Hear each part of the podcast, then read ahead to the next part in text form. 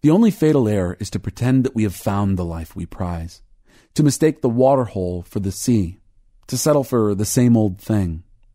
Fry called such a life the sleep of prisoners. You might remember the movie The Shawshank Redemption, the story of prison life in the Northeast in the 1940s.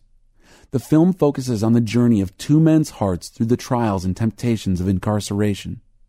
Red, the ringleader and most seasoned of the prisoners, explains what happens when you live within those walls too long. First, these walls, you hate them. They make you crazy. After a while, you get used to them, don't notice them anymore. Then comes the day you realize you need them. That is the most tragic day of all. To prefer slavery to freedom, to prefer death to life. We must not stay in this sleep. The time has come for us to wake, to arise from our slumber. As the scriptures say, Wake up, O sleeper, rise from the dead. Ephesians 5:14. And so MacDonald prayed, When I can no more stir my soul to move, and life is but the ashes of a fire, when I can but remember that my heart once used to live and love, long and aspire. Oh, be thou then the first, the one thou art.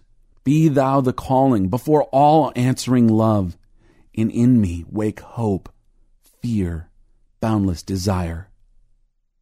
From Diary of an Old Soul.